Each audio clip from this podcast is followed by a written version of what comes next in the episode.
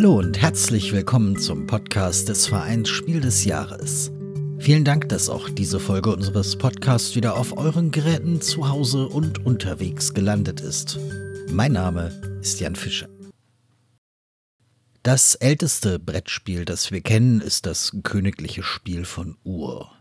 Spielbretter, die davon gefunden wurden, konnten auf 2600 vor Christus datiert werden. Das Brettspiel hat also, keine große Überraschung, eine lange Geschichte. Aber auch Geschichte im Brettspiel hat eine lange Geschichte. Man kann die sieben Weltwunder der Antike bauen, man kann im Mittelalter Bier brauen, man kann als Robin Hood durch den Sherwood Forest turnen oder sich gleich mal intensiv mit dem Westfrankenreich beschäftigen. Auch so wird Geschichte erzählt und das ist natürlich auch für die Wissenschaft interessant. Und zwar nicht nur für die Geschichtswissenschaft, sondern auch für die Sozialforschung, die Medienwissenschaft, sogar für Informatik und Mathematik. Nur Forschung zu Brett- und Gesellschaftsspielen ist rar. Deshalb beschäftigen sich seit einiger Zeit die Menschen hinter dem Blog Boardgame Historian mit wissenschaftlichen Fragen rund um Gesellschaftsspiele, der locker organisierte Zusammenschluss begann im November 2020 als Instagram-Account und ist mittlerweile auf mehr als 30 WissenschaftlerInnen angewachsen, die regelmäßig Arbeiten publizieren und auf Twitter, auf Instagram, oft genug auch in Blogs, im Fernsehen oder in Podcasts die Öffentlichkeit suchen. Wir haben zwei der Gründungsmitglieder, Anna Clara Falke und Lukas Boch, in unseren Podcast eingeladen. Beide promovieren zurzeit an der Universität Münster.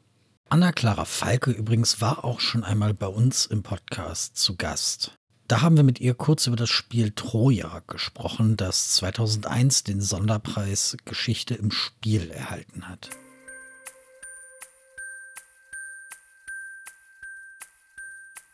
Ja, Lukas, Anna, schön, dass ihr da seid, dass ihr euch die Zeit genommen habt. Und ich würde direkt so einen Kaltstart machen und ja, Anna, dein Spezialgebiet ist eher so ein bisschen die Antike. Ja, richtig. Und da vielleicht auch direkt mal, mal einsteigen und dich fragen, was kann uns ein Spiel über die Antike erzählen? Also ich habe jetzt ein bisschen geguckt, haben wir irgendwie ausgezeichnete Spiele, wo es äh, um, um Antike geht und da bin ich auf äh, Seven Wonders gestoßen. Erzählt uns Seven Wonders was darüber, wie es damals so war. Sehr direkt eine ganz schön schwere Frage. Hm, also vielleicht einmal grundlegend, worum es uns bei dem Projekt Boardgame Historian geht. Also wir untersuchen ja eben, wie Geschichte in Brettspielen dargestellt wird und uns geht es da nicht direkt darum zu gucken, ob jetzt Geschichte tatsächlich richtig dargestellt ist und das, was wir in Spielen finden, auch tatsächlich so geschehen ist. Denn Geschichte, das kennen wir einfach aus dem Alltag, ist so unfassbar komplex. Da spielen so viele verschiedene Dinge mit rein. Hm, das mhm. kann man gar nicht in einem Spiel zusammenfassen. Das müsste man so runterbrechen, das funktioniert nicht.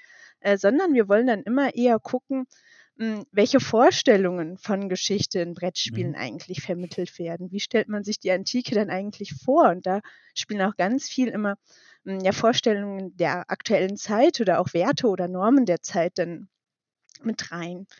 Hm, also welches Spiel ich immer ganz großartig finde im Bereich äh, mhm. Antike ist Kyklades. Ich weiß nicht, ob du das kennst. Ich bin mir auch nicht sicher, ob ich es richtig ausspreche. es ist vom äh, Matago Verlag, wo wir quasi mhm. äh, antike Stadtstaaten spielen, die dann auf der Inselgruppe der Kykladen eben gegeneinander kämpfen. Und da haben wir schon mal den ersten Aspekt, dass eben in der griechischen Antike wir diese Stadtstaaten haben, die immer im Krieg miteinander waren.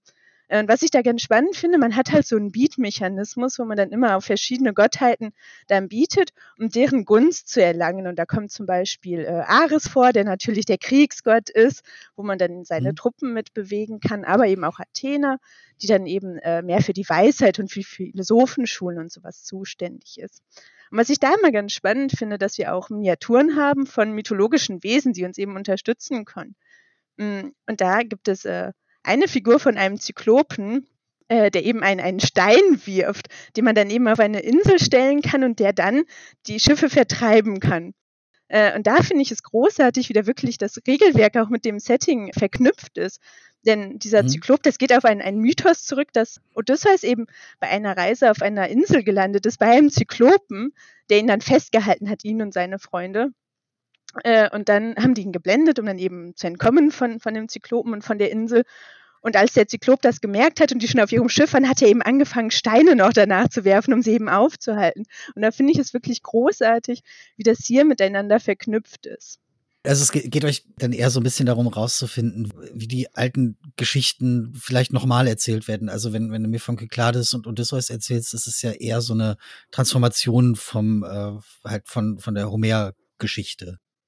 Das ist vielleicht, oder wenn ich da direkt einhaken darf, ich neige dazu, immer einzuhaken. Ähm, das ist tatsächlich zum Beispiel ein super spannender Punkt direkt. Ne? Also, ähm, wie Anna das ja gerade vollkommen richtig gesagt hat, mh, hm, wenn wir uns anschauen, wie Geschichte in Spielen dargestellt wird, geht es uns eben nicht darum zu untersuchen, wird es richtig dargestellt, was auch immer das heißen mag, denn das muss uns klar sein. Geschichte, das ist immer eine Konstruktionsleistung. Also, wie es wirklich damals war bei den alten Griechen, werden wir alle niemals wirklich mhm. erfahren, denn ähm, wir sind immer intentional geprägt darüber, ähm, ja, wie argumentieren, wie es gewesen gewesen sein könnte. Und das machen Spiele natürlich auch in einer gewissen Weise und Spiele machen es nochmal anders, denn äh, Spiele wollen ja gerne, und das unterstelle ich jetzt mal, ähm, häufig an die ja, äh, Vorstellungen der Rezipienten anschließen. Das heißt, man bedient sich vor allem ja Stereotypen häufig äh, oder auch weit verbreiteten Bildern und das ist, das ist uns immer wichtig, auch erstmal gar nicht unbedingt schlimm. Ähm, und jetzt genau dieses Beispiel, was Anna jetzt schön dekonstruiert hat quasi, den Zyklopen, der Steine wirft und dass man das jetzt auf die Ilias äh, von Homer äh, zurückverfolgen kannst, äh, das ist halt echt äh, großartig. Ja, Lukas, du als Mittelalterspezialist, äh, da, da ist mir natürlich äh, sofort Paladine des Westfrankenreichs äh, ins Auge gesprungen. Ich, mer ich merke schon, äh, es ist eines deiner, äh, deiner Lieblingsspiele. Also natürlich, es erzählt es nicht, wie es im Mittelalter so war, aber ähm, offensichtlich hast du da einen starken Bezug zu, wenn du jetzt schon hier so anfängst. Zu, zu, zu lachen. Nein, Paladin des Westfrankreichs ist tatsächlich interessant. Ich finde alle Spiele von Shem Phillips tatsächlich interessant, die er rausgebracht hat, weil er eben ähm, ganz dezidiert versucht, historische Gegebenheiten mit in diese Spiele reinzuweben. Und vor allem sind das ja auch Eurogames. Und Eurogames unterstellt man ja grundsätzlich immer, ah, das ist quasi eine Thematik so und äh, oder ein Regelwerk und da klatschen wir jetzt die Thematik drauf. Äh, und gerade bei den Spielen von Shem, finde ich, kann man ab und zu mal sehen, dass er sich doch Gedanken dabei macht. Jetzt äh, gerade bei Paladin des Westfrankenreichs haben wir ja beispielsweise ähm, auch Glauben als Ressource. Mhm. Das finde ich natürlich als Kirchenhistoriker super spannend. Also, ähm, so, wir haben jetzt sowas total Abstraktes äh, wie Glauben und äh, den können wir jetzt einsetzen ne, und können uns dafür Dinge kaufen. Jetzt muss ich gerade überlegen, bei Pall dieses Westfrankenreichs, ähm, dann gibt es ja auch diese Kombination, dass man, glaube ich, die Mönche, also man, man kann ja äh, sowohl Außenposten mhm. errichten, als auch quasi Missionare losschicken, mhm. ähm, um seine Macht zu erweitern. Also das finde ich ganz toll bei Paladinen des Westfrankenreiches. Gleiches gilt übrigens auch für die Architekten die finde ich sogar fast noch ein bisschen spannender, ähm, weil da kann man ja zusammen eine Kathedrale bauen. Und das Schöne ist, äh, es gibt ja auch ein, ein moralisches Skala. Und wenn man äh, unter einem gewissen Wert dieser moralischen Skala fällt, darf man nicht mehr an der Kathedrale mitbauen. und das ist natürlich spannend. Einerseits äh, spielmechanisch so, das heißt, man darf nicht so oft den Schwarzmarkt nutzen, weil dann werden einem diese Kathedralen Punkt verwehrt. Und andererseits passt das eben auch sehr gut ins Mittelalter, was natürlich sehr stark mit so etwas wie öffentlicher äh, Wahrnehmung und Ruf gearbeitet hat. Also da direkt ein paar Spiele, wo ich sehr spannende Anknüpfungspunkte finde für mein Thema, das ja eben vor allem nochmal auf diese kirchenhistorischen Motive abzieht und nicht nur das Mittelalter, was das Mittelalter auch mal sein mag. Ja, weil das auch ein super, super eigenartiges Setting ist, ne? Also ja. West, Westfrankenreich allein, ne? Nicht, nicht irgendwie Burgen, Ritter, ja. generisch irgendwo. Ja, und vor, vor, allem noch eine ganz kurze Story, weil ich habe in dem Schem auch schon mhm. mal äh, gesummt gehabt, auch über die Idee, ja, hey, warum hast du jetzt genau dieses Setting genommen? Und der hat tatsächlich gesagt, also einerseits brauchte er einfach für die vier, ja äh, vier Jahres, äh, sondern für die Himmelsrichtung mhm. etwas. Und da haben halt die Westfranken eingefallen. Und tatsächlich kannte er die Franken über das digitale Spiel Age of Empires 2. Denn in diesem, ja, das ist super weird, ne, wenn man so etwas dann quasi nachvollziehen kann, weil da hat er ja. immer gespielt und dachte, aha, die Westfranken, die muss man noch mal einbauen. Super cool. Ähm, das fand ich sehr spannend. Ja, demnächst dann, weiß ich nicht, Architekten des ostgotischen ja, äh, Sturms auf Rom. Ja, alles möglich. Also, sehr spannender Typ. Hätte was, ne? Was, was glaubt ihr denn, was fasziniert an so Spielen in historischen Settings? Also, äh, Lukas, du hast gesagt, ne, es ist, man, man packt halt oft einfach auf eine Mechanik irgendwas drauf. Mhm. Aber äh, es, es gibt ja einen Grund, warum es ausgerechnet oft diese Ritter sind oder warum es äh, warum ich bei Seven Wonders die sieben Weltwunder baue oder nicht und nicht, keine Ahnung, Autobahnen oder sowas. Was, äh, was fasziniert denn daran? Warum ist es ausgerechnet historisch? Das ist natürlich eine sehr weite Frage. Und äh, trotzdem, äh, das ist auch mit einer der Grundprinzipien, warum beschäftigen wir uns eigentlich überhaupt damit? Aus irgendeinem Grund scheint Vergangenheit bzw. Geschichte extrem interessant für die Menschen zu sein. Äh, und das sage ich jetzt so suffisant. Äh, das ist natürlich klar, warum so. Es ist erstens Identität, ganz klar, das müssen wir uns immer bewusst werden. Es hat einen Bezug zu Menschen.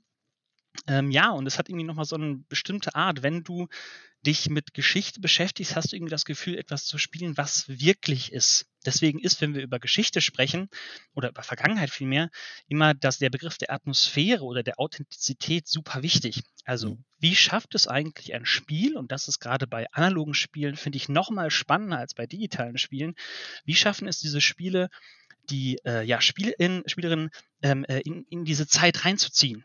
Ne, bei digitalen Spielen gibt es einfach, es gibt Musik, es gibt Bilder, nochmal viel stärker. Und beim analogen Spiel haben wir eben dieses haptische, aber es läuft, so glaube ich, ähm, oder glauben wir, äh, alles noch viel stärker über das Regelwerk in gewisser Weise und auch über die Interaktion mit den ähm, Spieler, äh, MitspielerInnen.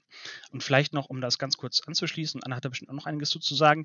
Ähm, ich würde so ein paar Thesen geben, warum ist das besonders spannend äh, oder warum nutzen AutorInnen überhaupt äh, Geschichte als Setting? Also einerseits äh, ist es sicher das, was du auch angesprochen hast, History Sales. Also das verkauft sich einfach. und das ist ja nicht nur bei Spielen so, auch bei Romanen, Hörbüchern, Filmen.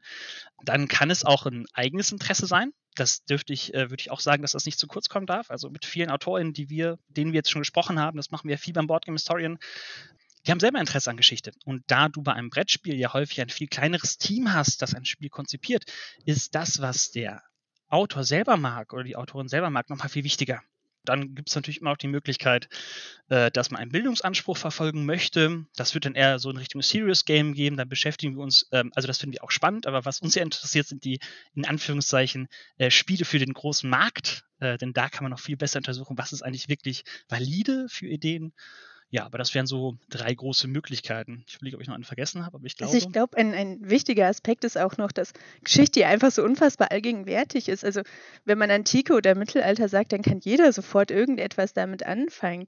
An der Antike ist ja auch einfach super viel faszinierend, wenn man da an Seven Wonders denkt. Diese riesigen Weltwunder, die gebaut werden, das ist ja auch einfach etwas total Spannendes. Und wenn man das sieht, dann kann halt jeder sofort was damit anfangen. Es ist halt einfach kein so abstraktes Thema. Oder eben auch Mittelalter. Wer war als Kind nicht in der Burg und hat da mit einem Ritterschwert dann gespielt? Hm, also gerade im Bereich Mittelalter, da gibt es ja auch einfach extrem viel, auch Mittelaltermärkte, richtig große Reenactment-Gruppen, hm, wo dann auch immer sehr viel nachgestellt wird. Ich glaube, dass das auch ein Punkt ist, der, der gerade bei Spielen viel zieht, dass es eben einfach was Bekanntes ist, wo, wo sich jeder irgendwie mit identifizieren kann da ist mir gerade eingefallen, nach deinen Ausführungen, was ich noch vergessen habe. und also das hast du im Endeffekt schon fast umrissen, aber äh, man muss sich einfach klar sagen, wenn man als Autorin auf ein historisches Setting äh, rekurriert oder das aufgreift, dann äh, hat man, muss man sich nicht alles neu ausdenken. Also das klingt jetzt vielleicht blöd, so diesen Faul, so das will ich überhaupt nicht sagen. Darum geht es überhaupt nicht. Aber stell dir mal vor, du müsstest ein komplett neues Setting dir ausdenken. Mhm. So, das funktioniert halt nicht. Also das funktioniert generell nicht. So funktioniert auch wir Menschen nicht. So funktioniert Kultur nicht. Wir greifen immer auf bestimmte Erzählungen zurück. Äh, deswegen finde ich Fantasy ja auch so spannend, vor allem die Verknüpfung von Fantasy und Geschichte, weil in jeder Fantasy-Welt steckt extrem viel Geschichte ehrlich drin, wenn man sich das mal genauer anguckt. Und deswegen Geschichte bildet auch ein großes Becken an Erzählungen, auf die man zurückgreifen kann und die im besten Fall lizenzfrei sind. äh, nicht so wie, ja, wirklich, äh, wie Harry Potter oder Herr Ringe, das kostet, ne?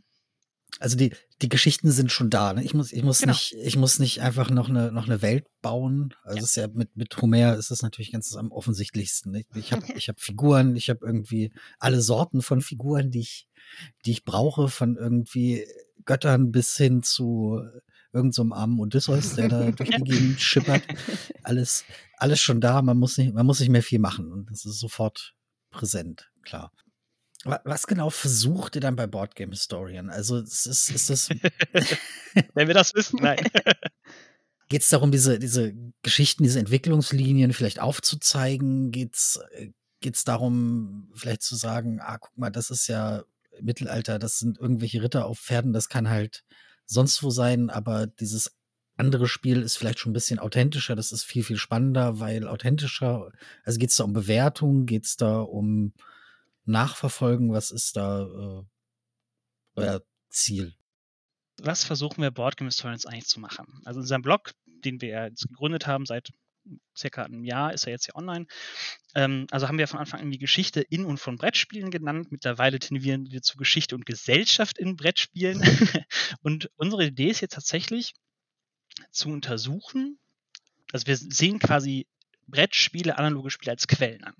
Quellen in der Form, wenn wir diese Spiele untersuchen, können wir Aussagen darüber treffen, welche Vorstellungen von der Vergangenheit bzw. von Geschichte in der Gesellschaft aktuell vorherrschen, rumwabern.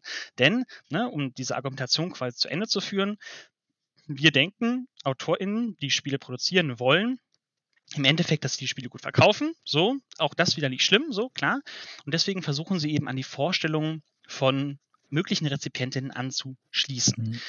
Und für uns ist es eben wirklich spannend zu untersuchen, ähm, also klar, Geschichte einerseits, aber man kann über diese Brettspiele auch untersuchen, wie zum Beispiel das Thema Umwelt oder äh, Gender sich durch die Jahre hinweg verändert.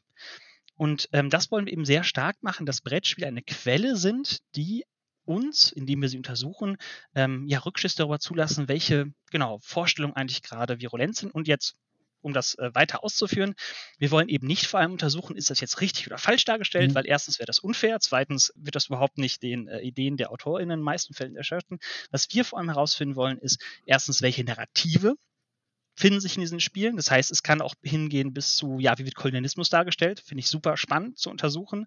Äh, oder was machen wir mit Archäologie? Da kann auch noch was zu erzählen. Laufen wir rum und plündern Schätze äh, den ganzen lieben langen Tag. Was tun wir da eigentlich? Ähm, und das Zweite, was ich eben sehr wichtig finde oder wir sehr wichtig finden, ist, wie kommen diese Bilder von Geschichte eigentlich zustande? Das heißt, wenn wir jetzt uns ein Spiel angucken, wie beispielsweise Carcassonne oder auch Katan, was hat die Autorin, wie Klaus-Jürgen Rede, genau, zum Beispiel dazu äh, ja, inspiriert, ihr Spiel so mhm. darzustellen, die Geschichte im Spiel so darzustellen, wie sie es darstellen. Das ist eigentlich unser Ziel. Und das heißt natürlich, dass wir auch ganz eng bei unserer Forschung mit der Szene zusammenarbeiten müssen. Ähm, das war uns von Anfang an klar. So, wenn wir jetzt dieses Forschungsfeld untersuchen wollen, dürfen wir nicht von außen hinaufgucken und schauen, was tun diese seltsamen Nerds, Anführungszeichen da, ähm, sondern wirklich mit den Leuten ins Gespräch kommen, was wir auch stark machen auch über Instagram zum Beispiel oder Twitter sind wir in Kontakt mit den Leuten. Ähm, genau, das versuchen wir ein bisschen zu fokussieren. Und die, die Fragestellungen, die Lukas ja gerade skizziert hat, das machen wir halt im Besonderen in Bezug auf Brettspiele, aber generell diese Forschung, dass man sich anschaut, wie Geschichte eigentlich in der Öffentlichkeit oder in der Gesellschaft wahrgenommen wird. Mm, und das eben auch in anderen Medien, das gibt es schon sehr, sehr lange. Also wir haben uns beide vor den Brettspielen auch schon mit Videospielen beschäftigt. Da ist die Forschung schon extrem groß, aber auch zu Filmen oder Romanen gibt es genau solche Überlegungen auch. Hm, und das, was eben wir jetzt neu machen, ist halt, dass wir das auch bei dem Medium der Brettspiele nochmal stärker untersuchen möchten. Das ist vielleicht nochmal ein super wichtiger Punkt. Also dieser Arbeitskreis Geschichtswissenschaften, digitale Spiele, den wir auch nochmal ausschließlich äh, äh, grüßen wollen. äh, wir sind auch bei dem Vorstand. Äh, genau, die machen schon ganz großartige Arbeit in diesem Feld. Ähm, aber da ist halt auch richtig Geld da, ne? Also die digitalen Spiele, die digitale Gamesbranche ist natürlich noch immer größer auch als die analoge Branche, aber die ist eben vernetzter. Die haben eine starke ähm, ja, Gruppe da zusammengefunden, die auch aktiv beispielsweise Forschung fördert. Das gibt es auch bei Spiel des Jahres, ne, das will ich ja gar nicht sagen, aber die Verlage selber. Also, dass die aktiv eben dieses Thema nochmal fördern. Und das gab es bisher nicht so stark. Äh, und aus irgendeinem Grund gab es eben noch nicht so viel Beschäftigung mit diesem Thema Brettspiel. Und das wollen wir eben gerne ändern. und das hat im letzten Jahr schon, glaube ich, ganz schön gut geklappt. Äh, und das freut uns natürlich auch.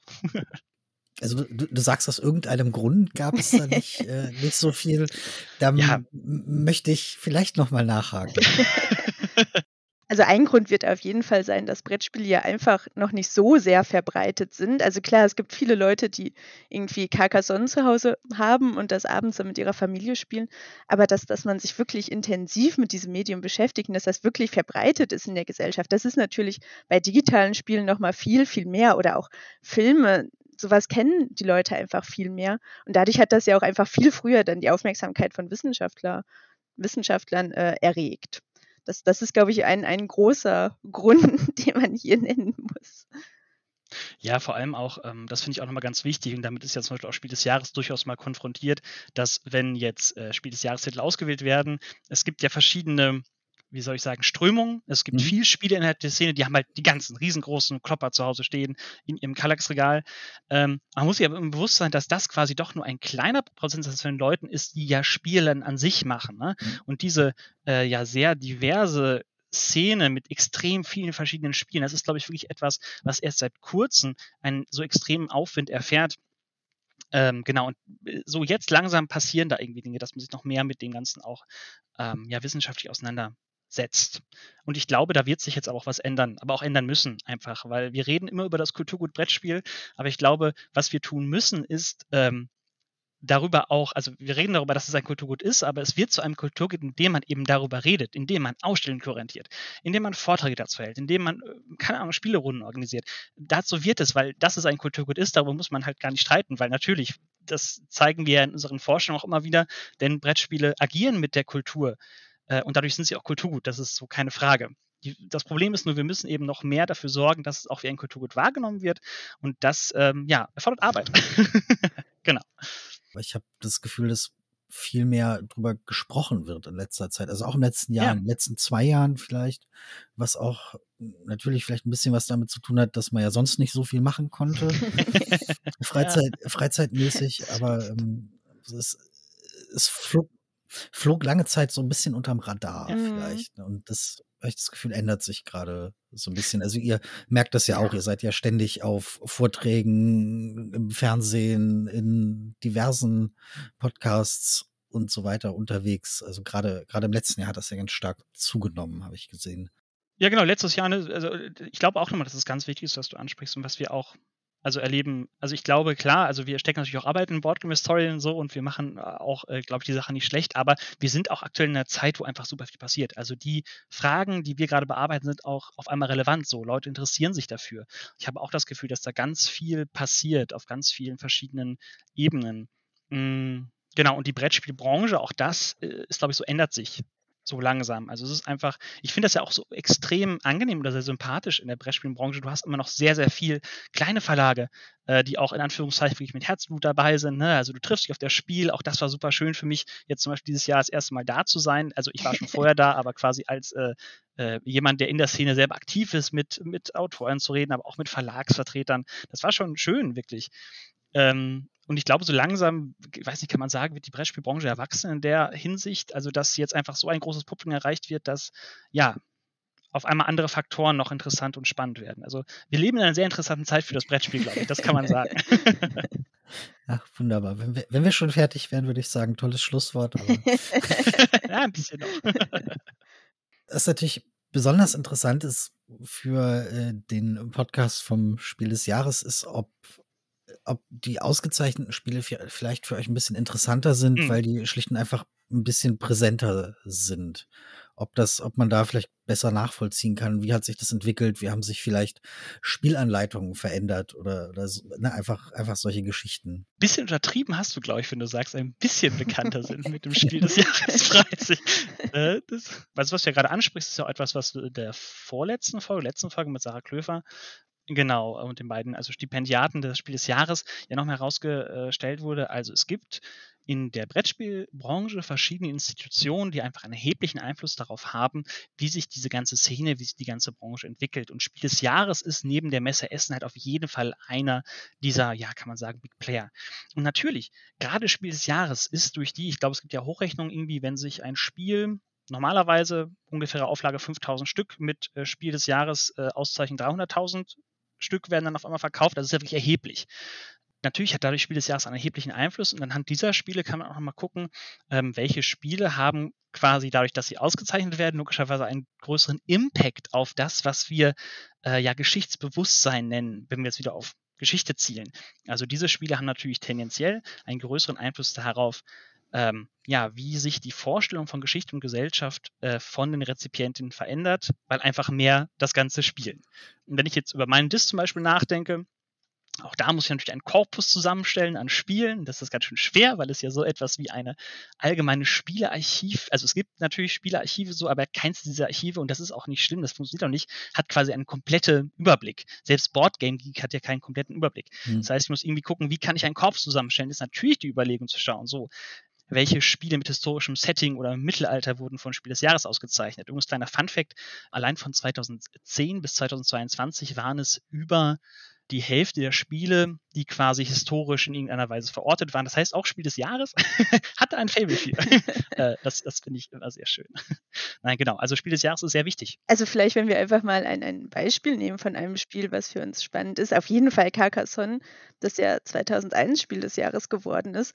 Und seit Anfang an gab es ja einfach dann die Holzmiepel als Figuren. Das ist ja super spannend, dass jetzt in der Jubiläumsedition hm, ja Sticker noch dafür mit beigegeben wurden, mit denen man die Miepel ja auch nochmal individualisieren kann, aber eben auch, womit dann Diversität bei den Miepel nochmal, die ja, also zwar schon Menschen darstellen, aber ja nicht irgendwie Geschlechter oder bestimmte äh, äh ja, Herkunftsländer oder sowas von Menschen thematisieren, aber dass das durch die Sticker einfach mit aufgegriffen wurde, dass dieses hochaktuelle Thema, dass man sich eben über Gender und andere Diversitätsfragen äh, Gedanken macht, dass das in dem Spiel ja jetzt in der Neuauflage auch aufgenommen wurde. Also sowas ist natürlich mhm. unfassbar spannend für uns. Und auf das Spiel Troja, das ja auch von euch ausgezeichnet wäre, wäre ich, glaube ich, nie aufmerksam geworden, wenn das nicht diesen Preis bekommen hätte. Ich glaube, dass das Spiel ja. sonst wirklich ganz stark unter dem Radar gelaufen wäre. Ja. Sonderpreis Geschichte ja. im Spiel 2000 war das. Einmal und dann nie wieder. Schade eigentlich. Den könnte man häufiger vergeben. Ja, es war, es, es war ja dieses, dieses Jahr, äh, also ihr habt ja die Podcast-Folge wahrscheinlich auch gehört zu Troja, wo man, man warf da mit Sonderpreisen noch ein bisschen mehr um sich. Mhm. Wo fangt ihr an, euch mit Geschichte im Spiel zu beschäftigen? Wo, wo hört ihr auf? Also so rein, rein zeitlich. Also ne, äh, wo, wo, wo fängt's an? Ist Paleo für euch interessant? Also äh, Frühzeit? Äh, hört es bei Brass Birmingham auf, also mit der industriellen Revolution oder noch ein bisschen weiter? Oder wo, wo hört das Forschungsgebiet auf? Da müssen wir vielleicht erstmal grundsätzlich sagen, dass wir natürlich nicht nur zu Sehr zweit gut. sind beim ja. Boardgame Historian, ja. sondern ein ja. viel, viel größeres Team dahinter steckt. Also wir, wir haben so einen Discord-Server, auf dem wir uns organisieren. Da sind wir, glaube ich, mittlerweile 35, 40 Leute, also wirklich viele, die da mit untergebracht sind. Hm, und das macht auch das Spannende aus, dass da eben einige Geschichtsstudenten sind, aber auch aus, aus anderen Bereichen. Und da ist Paleo natürlich super spannend, wenn sich jemand mit Ur- und Frühgeschichte beschäftigt, ist das genau das Spiel, was man dann untersuchen will. Und wir haben da bei uns auch keine Vorgaben, wann es anfängt oder wo es eben aufhören soll und eben auch, auch ganz aktuelle Fragestellungen. Also Lukas hat ja schon gesagt, dass wir uns mittlerweile nicht mehr nur auf Geschichte konzentrieren, sondern eben auch auf Gesellschaft in Brettspielen. Da sind natürlich auch zeitgemäße Spiele super spannend. Also wir haben ja jetzt auf dem Residenzschloss Altenburg äh, auch eine, eine äh, Sonderausstellung mit kuratieren dürfen mit dem Titel Am Anfang war das Spiel, wo wir eben auch einen Raum dann nur zum Thema Geschichte und Gesellschaft dann äh, äh kuratiert haben, zusammen noch mit Toni Janosch Krause, der sich eben mit solchen gesellschaftlichen Themen im Brettspiel ganz viel beschäftigt, zum Beispiel auch mit, mit Klimakrisen jetzt hochaktuell. Dann sind zum Beispiel auch Kyoto oder Renature die Spiele mit ausgestellt, weil das eben auch für, für unsere Fragestellungen ganz spannend und relevant ist ich würde sogar so weit gehen, also weil, also erstmal würde ich sagen, Geschichte ist eben omnipräsent. Wir, wir kommen davon einfach nicht. Nein, es ist, also es hört sich doof an, aber es ist halt wirklich so. Es ist wirklich schwierig, etwas zu finden, was nicht in gewisser Weise irgendwie natürlich mit der Vergangenheit äh, verbunden ist. So, das ist im äh, Menschen einfach drin, glaube ich. Er muss sich irgendwie identifizieren. Das tut er nun mal viel auch über die Geschichte, äh, von der er glaubt, dass sie so passiert ist, wie sie erzählt wird. Und äh, zum Beispiel, wir haben ja auch äh, letztes Jahr zu Spiel den ersten ähm, ja, Call for Blogposts quasi gestartet, wo wir WissenschaftlerInnen aufgefordert haben, uns ihre Perspektiven auf analoge Spiele zuzuschicken. Und da ist uns zum Beispiel auch, und das fanden wir ganz toll, wir haben da ganz absichtlich nicht gesagt, so jetzt nur zu strengen geisteswissenschaftlichen Themen, Geschichte, Gesellschaft, sondern einfach alle, die etwas dazu haben, weil es das eben nicht gibt, irgendwie solche Überblicks- Perspektiven, schickt uns mal was. Und am Ende sind ja wirklich 27 Beiträge rausgekommen und dabei waren auch Informatiker, äh, zum Beispiel der Philipp Jenke, Professor Philipp Jenke, genau, der hat was über einen Inlay-Generator geschrieben. Super spannend. Also er hat eine App entwickelt, mit der man quasi äh, sein eigenes Inlay gestalten kann und das kann man dann auf äh, 3D-Druckern und diese MDF-Laser irgendwie ausspielen. Also das, äh, wenn, wenn das die Zuhörerinnen interessiert, guckt mal gerne auf unserem Blog vorbei. Da haben wir eine Übersicht. Da sind nämlich ganz viele verschiedene Themen von Bildung, Überblicke über den Tellerrand, äh, wie gesagt, alles Mögliche dabei. Und deswegen, wir wollen das auch, also unsere, unsere Kernkompetenz ist zu untersuchen, Brettspiele als Quellen, so wie wird Geschichte, wie wird Gesellschaft dargestellt. Aber wir sehen uns auch als eine Art Vernetzungsplattform durch unsere doch große Reichweite, jetzt, also nicht Vergleich mit Hunter und Kron, so das, darum geht es nicht so in der Wissenschaft. Also wir haben einfach innerhalb einer wissenschaftlichen Bubble eine sehr große Reichweite äh, und die nutzen wir gerne auch um Leute einfach zusammenzubringen, weil das einfach wichtig ist. Ich kann es nur immer wiederholen, äh, dem Anspruch oder der Idee Kulturgut Brettspiel, da bringt es am besten darüber zu reden und äh, über verschiedene Perspektiven zu reden. Ich glaube, das ist ganz wichtig. Also das ist der Historian-Teil von Boardgame Historian, von dem entwickelt ihr euch so ein bisschen weg. Ja, der wird immer natürlich da sein, weil wir einfach uns auch als Historiker äh, ja verstehen. Aber genau, äh, der Boardgame Historian als Avatar quasi, äh, der, der hat viele Interessen, sagen wir es so. er ist auch interessiert an anderen Dingen. und wenn wir Leute finden, die daran interessiert sind und die eine Kompetenz dafür bringen, ähm, genau. Können Sie sich übrigens auch gerne bei uns melden. Das ist ja auch immer ganz wichtig. Ne? Also wir sind kein hermetisch abgeschlossener Zirkel, auch wenn wir, also wir überlegen zwar aktuell uns auch zu institutionalisieren in Form eines Vereins, aber selbst wenn das geschieht, ähm, wir wollen ja mit Leuten reden. Wir, unsere Aufgabe sehen wir auch darin quasi, mit Leuten zu reden und ihre Erfahrungen zu teilen. Und wie gesagt, nur so kann, glaube ich, eine Forschung gelingen zu so einem Medium, das einfach ein Alltagsmedium, würde jetzt zum Beispiel Toni immer wieder sagen, ähm, das eben davon lebt, auch gespielt zu werden, deswegen auch von der Kommunikation an sich lebt. Ja. Seid ihr denn vom Erfolg von Boardgame Historian überrascht? Also es vorhin gesagt, es ist in der wissenschaftlichen äh, Bubble relativ bekannt, aber ich würde fast behaupten, auch außerhalb, also zumindest unter, zumindest unter Menschen, die sich mit Brettspielen beschäftigen. Man stößt ja früher oder später drauf. Also hat euch das überrascht, dass es dann doch so recht groß geworden ist für eine wissenschaftliche Publikation? Also äh, Elf Elfenbeinturm ist es ja, ist es ja nun nicht mehr. Wir haben das Ganze ja quasi auch so, so ein, das heißt auf die Gefahr hin, aber am Anfang wussten wir einfach nicht, ob das Thema überhaupt auf Interesse stößt, auch in der Wissenschaft, ob das überhaupt dann angenommen wird und ob sich auch Spieler, Spielerinnen dafür interessieren. Ja, also es hat uns schon ziemlich überrascht.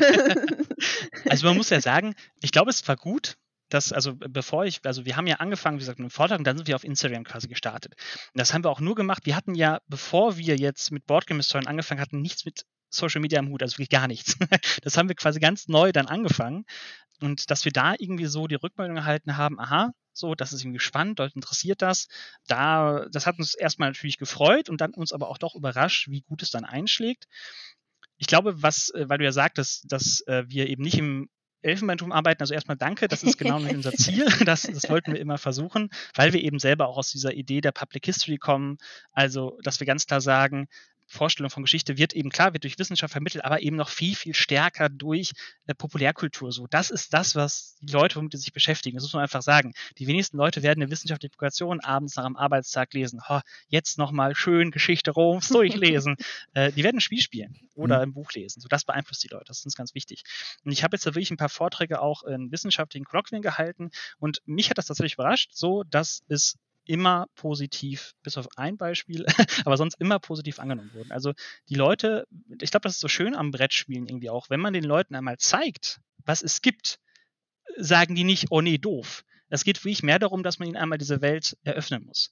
Und ich glaube, was uns auch hilft dabei, weil das ist uns ähm, ganz wichtig. Wir wollen nicht als die lustigen Spiele äh, Onkel und Tanten abgestempelt werden, sondern es ist uns schon wichtig, es ist mir auch wirklich wichtig. Also wir arbeiten mit Theorien, wir arbeiten wissenschaftlich und auf diesem Fundament bauen wir auf. Und ich glaube, das ist auch ganz wichtig äh, dafür, dass unsere Forschung ähm, ja gut ankommt. Ähm, oder eine andere Sache, wir sind ja, wir haben schon gesagt, wir haben diesen Blog auf Hypothesis und dieser Blog hat eben eine eigene ISSN jetzt auch, weil wir uns damit auseinandergesetzt haben, viel geschrieben haben. Das heißt, man findet unsere Artikel auch in der Wissenschaftsbubble über Universitätskataloge und das ist halt immens wichtig, weil man dadurch eine Sichtbarkeit generiert für die WissenschaftlerInnen, die dafür natürlich kein Geld kriegen, so, sondern sie tun es quasi dafür, um ihr Portfolio in gewisser Weise auch ähm, aufzu, aufzufrischen. Solch, solche Sachen, ähm, genau. Aber nur um das mal abzuschließen, also wir hatten damit nicht gerechnet, so, sind sehr froh und auch sehr dankbar, dass es eben so gut läuft aktuell. Und was, was, genau. was die Resonanz auf unserem Blog und auch Instagram und sowas zeigt, das ist für uns auch ganz wichtig, dass es ja eben diese Forschungslücke gab, dass es einfach vorher keine mhm. Plattform gab, wo sich Leute wirklich wissenschaftlich, also aus historischer Sicht, mit Brettspielen beschäftigen. Und kurz nachdem wir den Blog gegründet haben, haben wir auch schon Anfragen von anderen bekommen, ob die nicht auch mal eine Rezension schreiben können. Also es hat wirklich gezeigt, dass das, was wir machen, auch wirklich auf Interesse stoßen, dass auch wirklich vorher einfach nichts anderes da war, wo man das in einem Bereich hätte verorten können.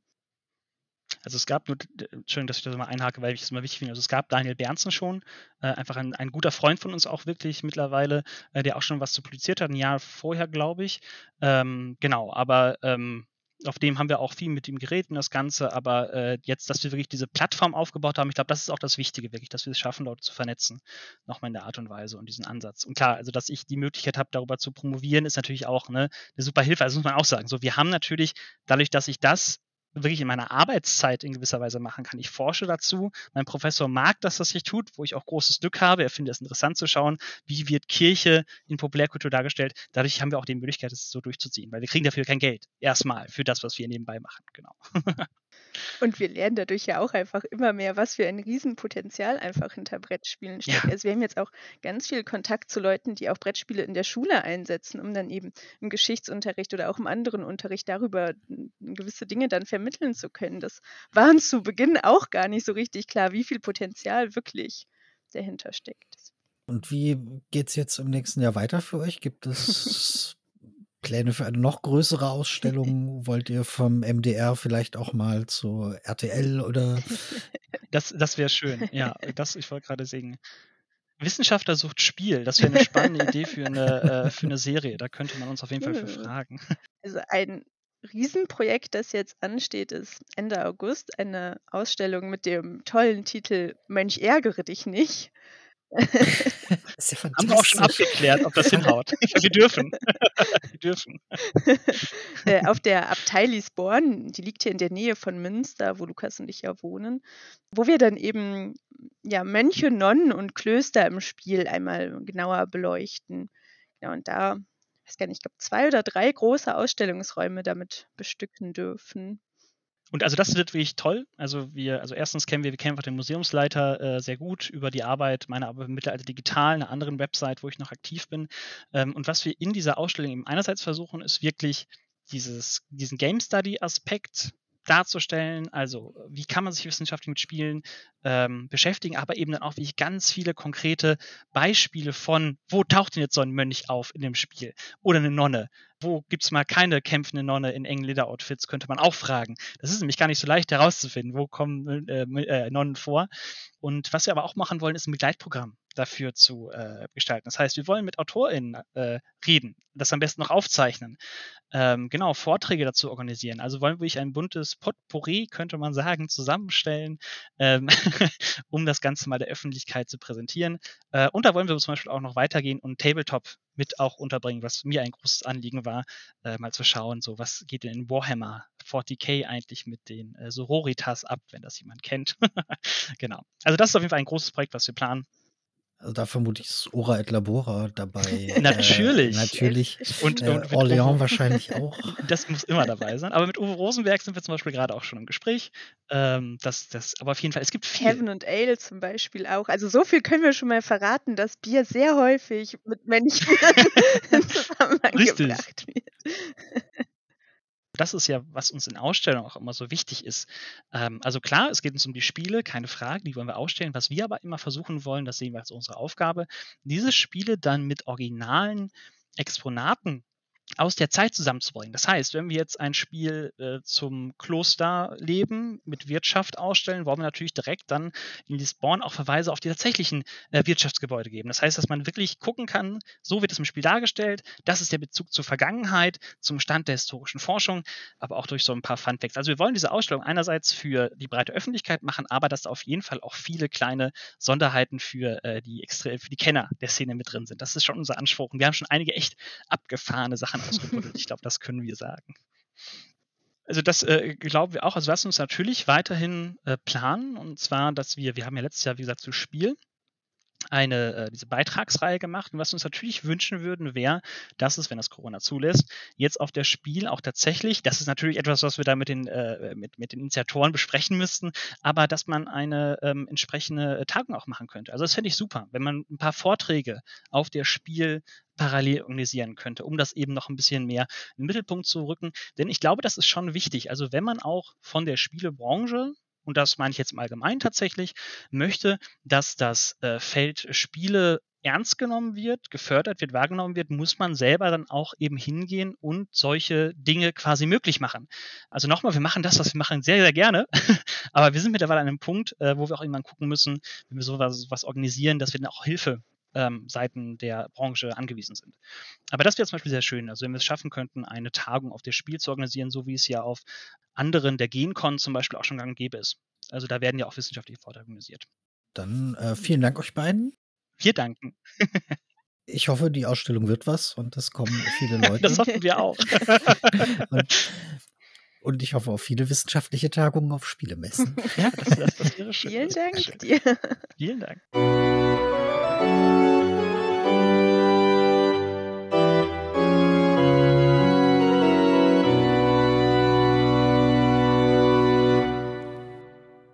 Darauf erstmal ein schönes, kühles Klosterbier.